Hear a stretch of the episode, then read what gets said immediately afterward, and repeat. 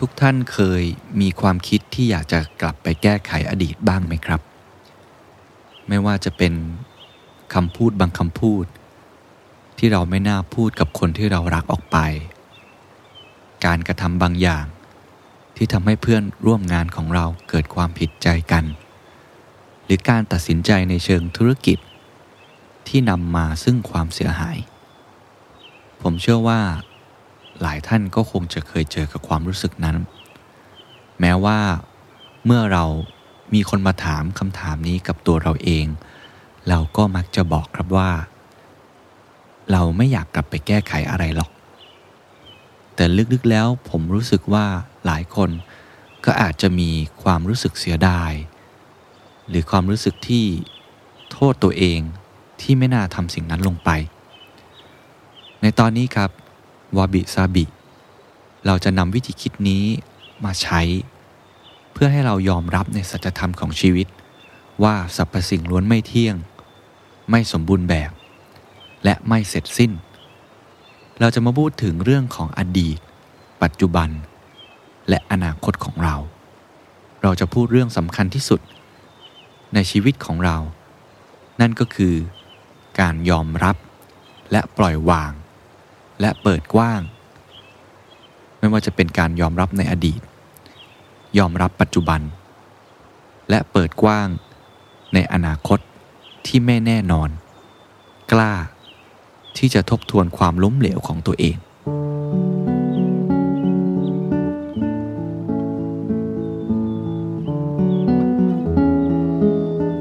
This is the Standard Podcast..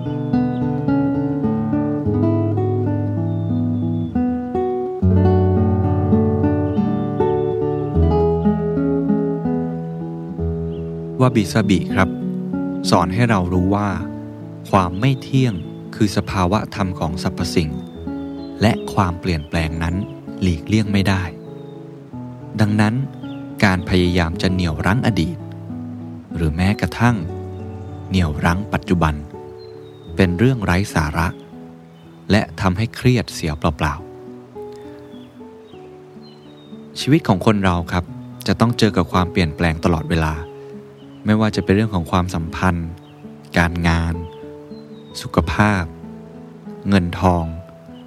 ทัศนคติ ความสนใจ ความสามารถ ความรับผิดชอบ หรือแม้แต่โอกาสใหม่ ๆ ที่เข้ามา ตัวคุณเองก็เปลี่ยนแปลงในทุกๆวัน บางครั้งอาจจะเป็นการเปลี่ยนแปลงครั้งใหญ่ และฉับพลัน แต่ในบางครั้ง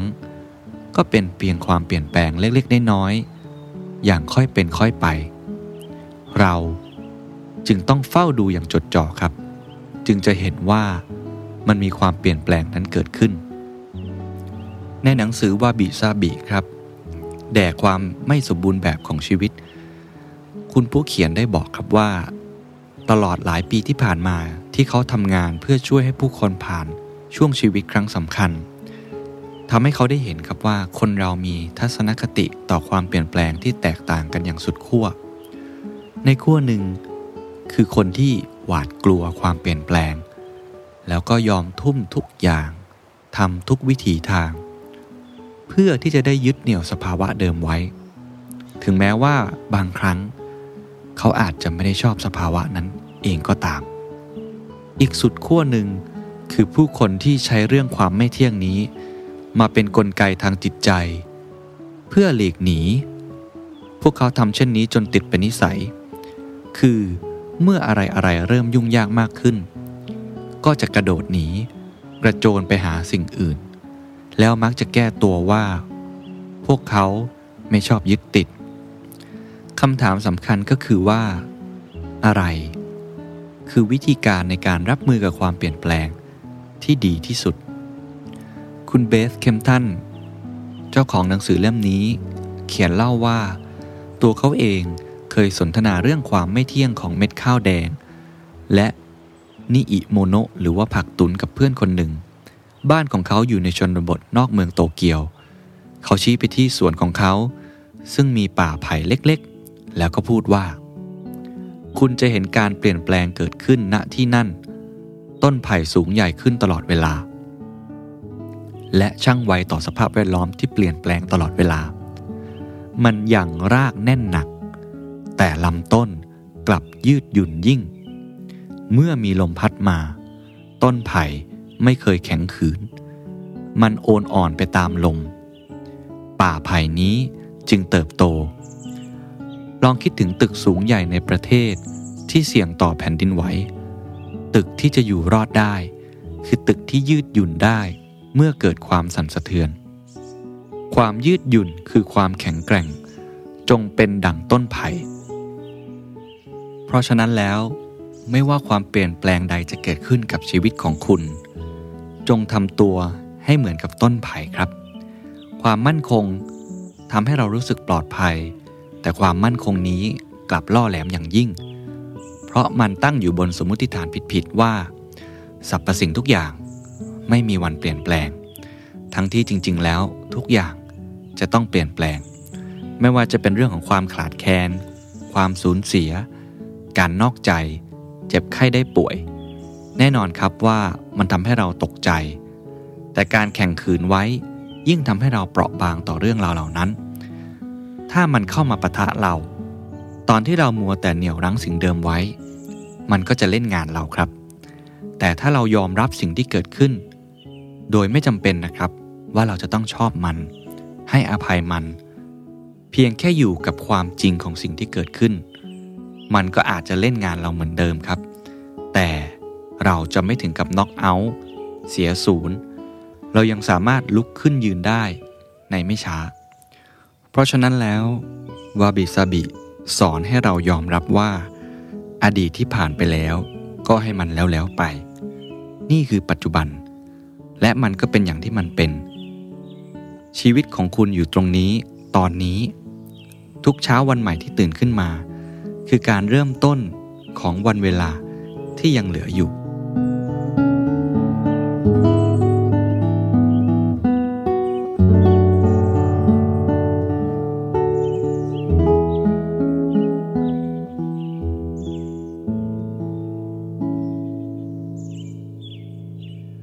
คิดว่าเรื่องของการยอมรับอดีต เป็นสิ่งหนึ่งที่ทำได้ยากมากนะครับ โดยเฉพาะเรื่องยากๆ เขาก็เลยมีวิธีการให้ทุกท่านลองได้นำไปปรับใช้ดู เขาบอกว่าเราต้องให้มุมมองในการมองสิ่งต่างๆ ว่ามันใหญ่หรือมันเล็กตามความเป็นจริง มองว่าสิ่งที่คุณกำลังเจอนั้น เป็นเรื่องสำคัญหรือเปล่า เราต้องทนุถนอมมันอย่างดี หรือควรปล่อยวางมันไป เมื่อมีความยุ่งยากเกิดขึ้น มิตรแท้ที่สุด คือการยอมรับ โดยไม่ใช่การยอมยกให้คนอื่นเข้ามาจัดการแทน หรือยอมทำอะไรก็ได้ที่ไม่เหมาะสม การยอมรับไม่ใช่การตั้งรับ แต่คือการลงมือปฏิบัติ การยอมรับ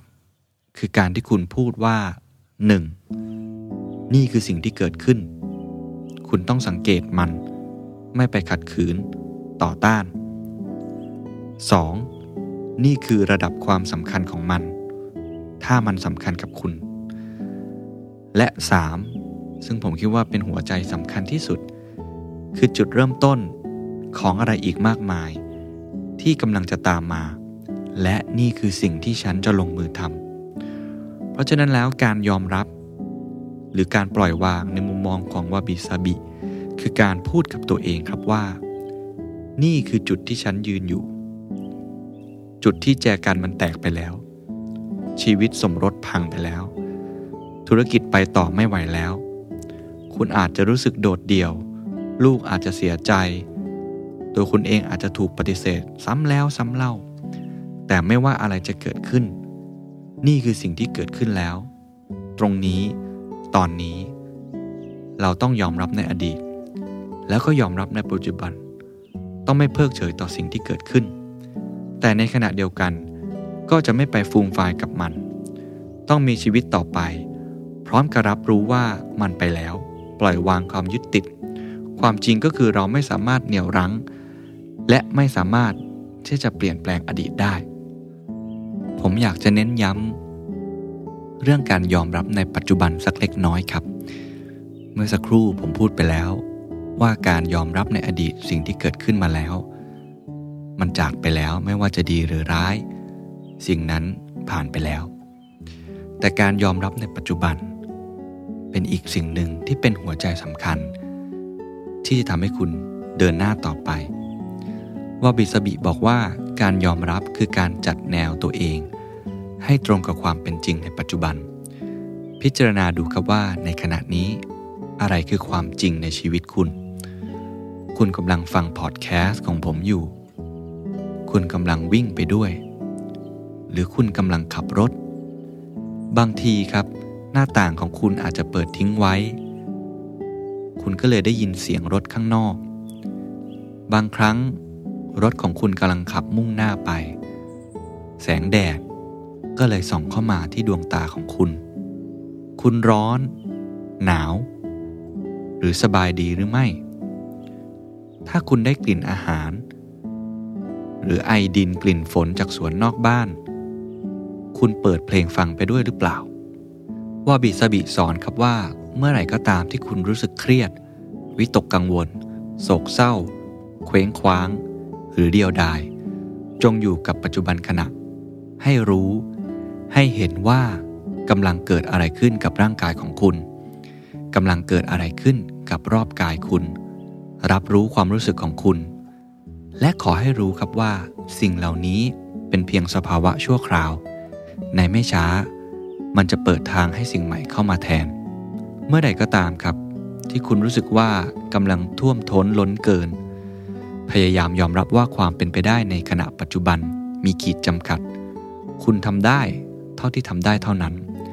นี่ไม่ใช่การปิดโอกาส แต่เป็นการรู้ถึงศักยภาพของตัวเอง เพื่อที่คุณจะได้เลิกคาดหวังกับสิ่งที่เป็นไปไม่ได้ และปล่อยให้ตัวเองได้พักบ้าง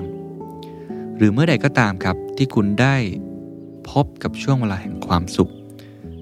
ความสุขนั้นไม่ว่าจะเป็นเรื่องภาพ เสียง กลิ่นรสให้คุณรู้สึกกับตัวเองครับว่า ขณะเวลานั้นที่ล่วงไป ล่วงไป คุณกำลังรู้สึกสิ่งนั้น แต่แน่นอนครับว่า ความทรงจำอันล้ำค่านี้ เมื่อมันผ่านไป มันก็จะไม่อยู่กับคุณ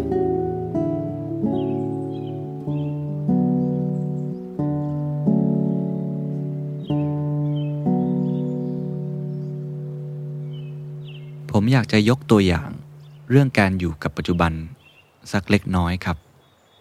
มีรุ่นพี่ผมคนหนึ่งที่เป็นพิธีกร เคยเล่าให้ผมฟังว่า มีงานเสวนาหนึ่ง เสวนากันเรื่องเซนครับ มีวิทยากรประมาณสี่คนสามคนเป็นคารวาสอีกหนึ่งคนเป็นพระ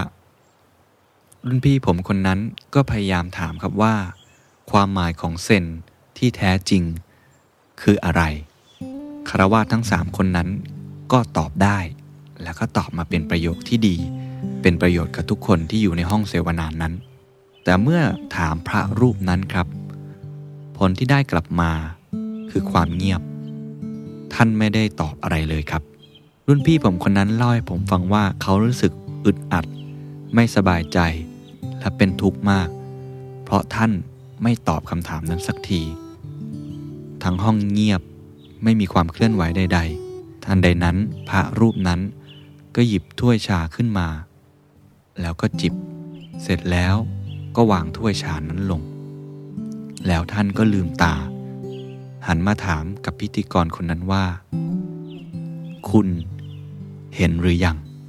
คำสอนนี้รุ่นพี่คนนั้นเล่าให้ผมฟังว่า ความหมายของเซนที่แท้จริง คือการอยู่กับปัจจุบันขณะ ไม่ได้คาดหวังครับว่าจะได้คำตอบอะไร ในขณะเดียวกันครับ ก็ไม่ได้ทุกข์กับสิ่งที่ผ่านมาแล้ว แต่คือการเห็นครับว่า พระอาจารย์รูปนั้นกำลังยกถ้วยน้ำชา ขึ้นมาจิบ ถือเป็นเรื่องเล่าที่ผมคิดว่าน่าจะสอดคล้องกับความหมายของคำว่า การอยู่กับปัจจุบันได้ดีนะครับ เมื่อเข้าใจความหมายของการยอมรับอดีต ยอมรับปัจจุบัน ก็มาถึงขั้นตอนที่สำคัญที่สุด ก็คือการเปิดรับกับอนาคต ว่าบิสบิบอกครับว่า ความหวังไม่ใช่สิ่งเดียวกับความคาดหวัง คุณอาจจะวางแผนเพื่อเตรียมรับกับอนาคตได้ แต่คุณกำหนดหรือควบคุมมันไม่ได้ คุณจำเป็นต้องวาดภาพสิ่งที่คุณต้องการไว้ แต่คุณก็จำเป็นเช่นเดียวกัน ที่จะต้องปล่อยวางมัน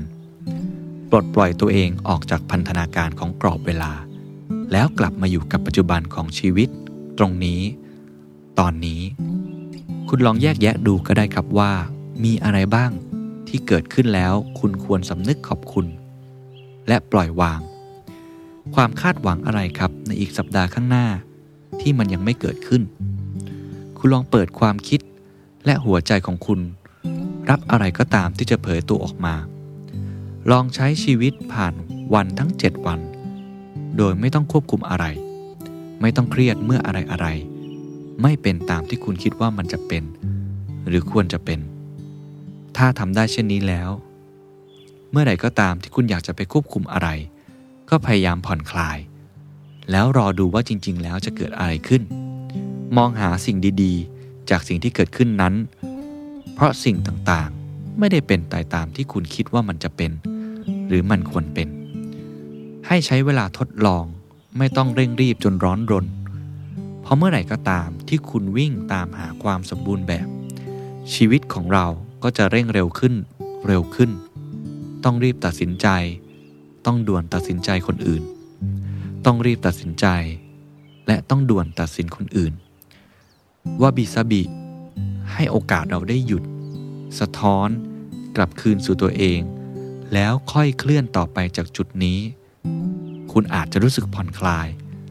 และตัดสินใจได้ดีขึ้น ให้คุณเปิดกว้างเอาไว้ เตรียมที่ทางให้กับความมหัศจรรย์เล็กๆ ที่อาจจะเกิดขึ้น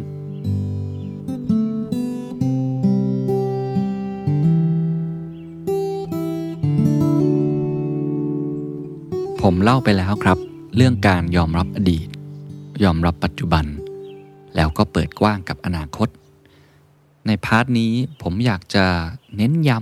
ำเรื่องเรื่องหนึ่ง ซึ่งคิดว่าน่าจะเป็นเรื่องสำคัญ ที่ทุกท่านจะต้องประสบเป็นเรื่องปกติมากยิ่งขึ้น นั่นก็คือเรื่องของความล้มเหลวครับ เราพูดกันเยอะว่าเราต้อง fail fast fail forward แล้วก็ fail cheap แต่หลายครั้งเวลาที่เราเจอกับความล้มเหลวจริง ๆ มันก็ไปต่อยากถูกไหมครับ ว่าบิซาบิก็มีการสอนเรื่องนี้เหมือนกันครับ และผมว่ามันเป็นหลักคิดที่ทำให้เราเบาขึ้น ผ่อนคลายขึ้น แล้วก็พร้อมที่จะ resilient หรือยืดหยุ่นกับความล้มเหลวได้ดีมากครับ ก่อนอื่นยังกลับมาที่หลักการเดิมครับว่า ไม่มีอะไร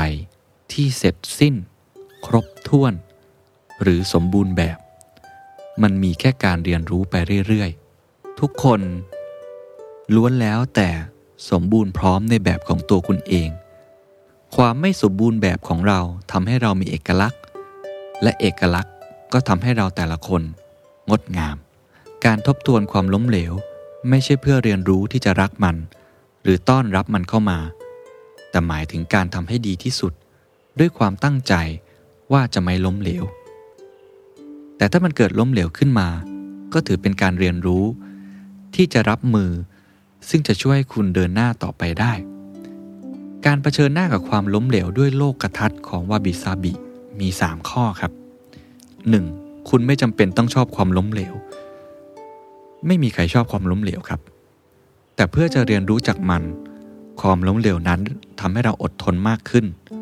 และช่วยให้เราเติบโตไปในทิศทางอื่น เมื่อเราเลิกพยายามจะสมบูรณ์แบบ เราอาจจะไม่มองความล้มเหลว ว่าเป็นความล้มเหลวอีกเลย 2. ความรู้สึกล้มเหลวนั้นไม่ได้คงอยู่ตลอดไป ไม่มีอะไรเที่ยงแท้ แปลว่า ในแต่ละวัน เรามีโอกาสเริ่มต้นใหม่ได้เสมอ 3. สรรพสิ่งเปลี่ยนแปลงไป บางทีนี่อาจเป็นจังหวะให้เราได้หยุด พลิกมุม หรือหาหนทางอื่นแทนก็เป็นไปได้ จากโลกกระทัดในการมองความล้มเหลว 3 ข้อเมื่อกี้ วาบิสบิยังมี 6 ขั้นตอนครับ ในการปลอดความเครียด เพื่อเรียนรู้จากความล้มเหลวนั้น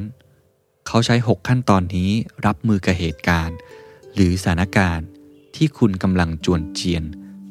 ที่จะล้มเหลว 1. ความจริง คุณควรจะระบุข้อเท็จจริงของสิ่งที่เกิดขึ้น ก็คือกล้ายอมรับในความจริงที่เกิดขึ้นไปแล้ว 2. อ่อนน้อม ดูให้ชัดว่า คุณถูกตำหนิในฐานะของอะไร คุณมีบทบาทต่อเรื่องนี้อย่างไร 3. เรียบง่าย ให้คุณค้นหาบทเรียน ขุดบทเรียนขึ้นมาให้ได้หนึ่งบทจากสถานการณ์นี้ 4. ไม่เที่ยง ดูว่าคุณสูญเสียอะไรไป คุณได้อะไรเพิ่มขึ้นมา และมีความเปลี่ยนแปลงอย่างไรในตัวคุณ 5. ไม่สมบูรณ์แบบ ยอมรับว่าตัวคุณและคนอื่นๆ ล้วนไม่สมบูรณ์ คุณต้องกล้าที่จะให้อภัยและโอบกอดตัวเอง เพื่อจะได้เดินหน้าต่อไป และเตือนใจตัวเองว่า เพราะความไม่สมบูรณ์แบบ พวกเราจึงเป็นมนุษย์ครับ 6. ไม่เสร็จสิ้น ระลึกไว้เสมอเลยครับว่า เรายังไม่ถึงตอนจบ เรายังไม่ได้เดินไปถึงตอนอวสานของเรื่อง คุณต้องตัดสินใจเลือกว่าคุณจะเดินหน้าต่อไปอย่างไร ถ้ายังนึกไม่ออกครับกับ 3 โลกทัศน์แล้วก็ 6 ขั้นตอน ในหนังสือยังมีเรื่องของการเปลี่ยนกรอบการมอง ซึ่งผมคิดว่าก็น่าจะเป็นประโยชน์เช่นเดียวกันครับ เขาบอกให้คุณลองตอบคำถามเหล่านี้ หรืออาจจะจดบันทึกก็ได้นะครับ ข้อที่ 1 เกิดอะไรขึ้นกันแน่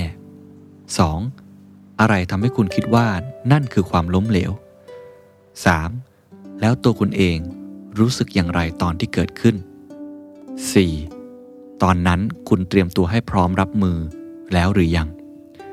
5. มีปัจจัยภายนอกอะไรอีกบ้างที่ส่งผลถึงมัน 6. ตอนนั้นคุณได้ยินเสียงจากภายในตัวเองหรือเปล่า มันบอกคุณว่าอะไร 7. ถ้าวันข้างหน้าคุณต้องเผชิญกับสถานการณ์เดียวกันนี้อีก คุณจะทำอะไรที่ต่างไปจากเดิม 8. คุณลองประเมินความล้มเหลวครั้งนั้นใหม่ ด้วยกรอบการมองที่เติบโต หรือว่าด้วยเลนที่คุณเข้าอกเข้าใจมากขึ้น มันจะคือความล้มเหลวแบบไหน 9. ผลจากประสบการณ์ครั้งนั้นทำให้อะไรเปลี่ยนแปลงไปบ้าง 10. แล้วตอนนี้คุณต้องทำอะไร เพื่อที่จะได้ก้าวต่อไป ผมว่าข้อสุดท้ายคือข้อที่สำคัญที่สุดนะครับว่า คุณจะก้าวต่อไปอย่างไร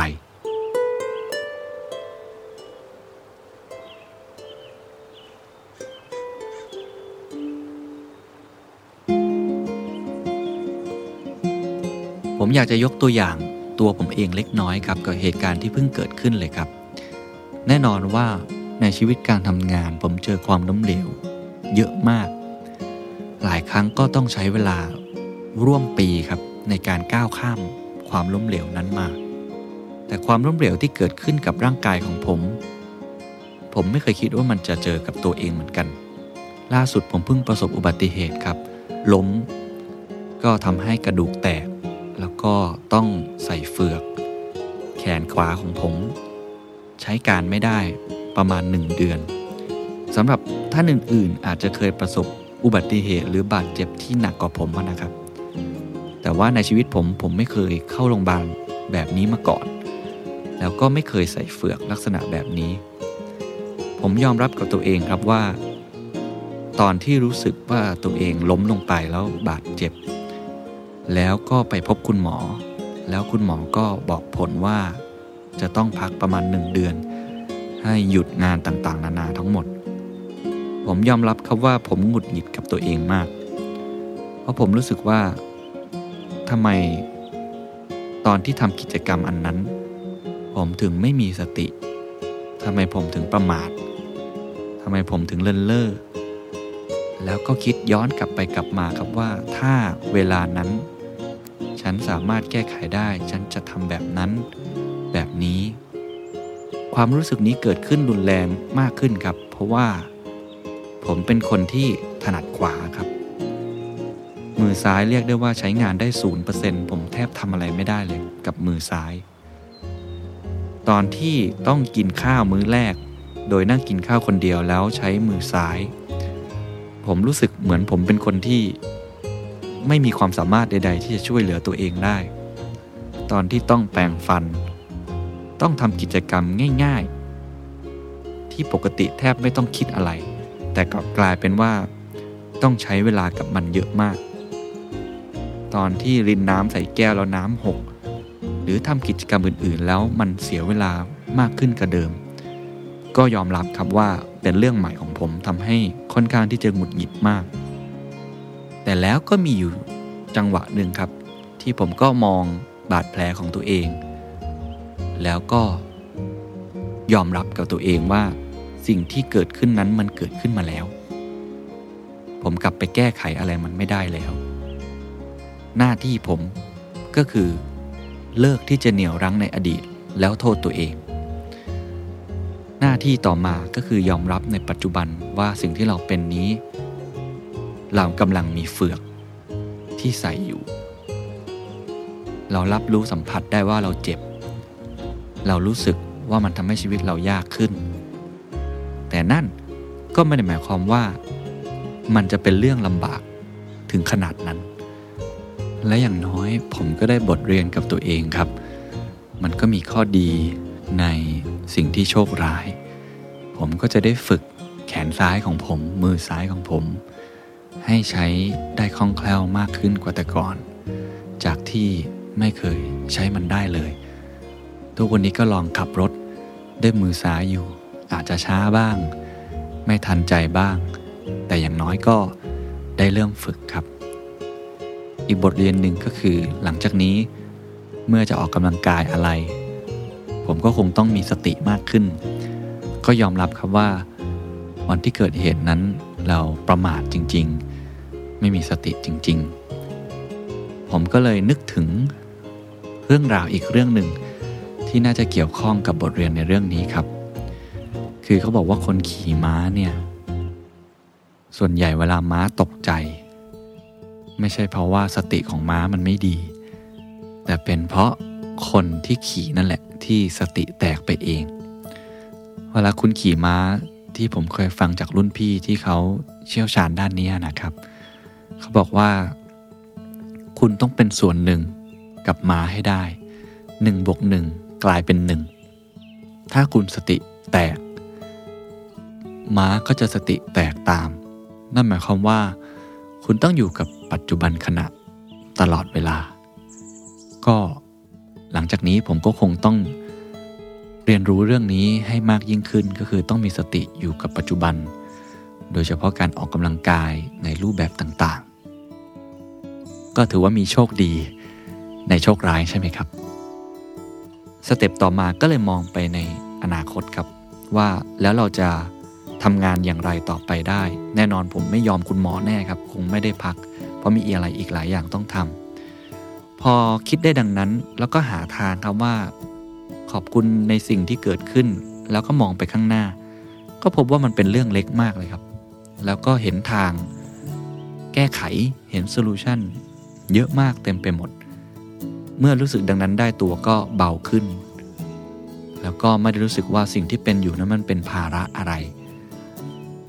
แน่นอนครับผมมาเล่าหลายคนอาจจะหัวเราะในใจนะครับเพราะว่าความเจ็บป่วยที่เกิดขึ้นมันเบามากเมื่อเทียบกับคนอื่นๆ แต่ที่ผมเอามายกตัวอย่างให้ฟัง เพราะว่าผมเองก็ยังก้าวไม่ผ่านไอการโทษตัวเอง หรือการไม่ยอมรับอดีต แล้วก็ไม่ได้อยู่กับปัจจุบัน ก็โชคดีครับที่พอนึกได้ก็ทำให้เราเปิดกว้างกับอนาคตมากขึ้น แล้วก็มีหัวใจหรือว่า สายตาที่มองไปข้างหน้าด้วยความเบิกบานมากขึ้น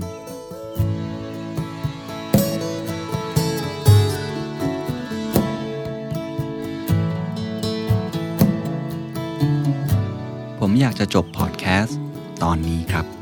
ด้วยสุภาษิตญี่ปุ่นสุภาษิตหนึ่ง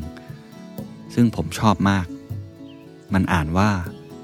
นานะโคโรบิ ยาโอกิ ความหมายคือ ล้มลงเจ็ดครั้ง ลุกขึ้นแปดครั้ง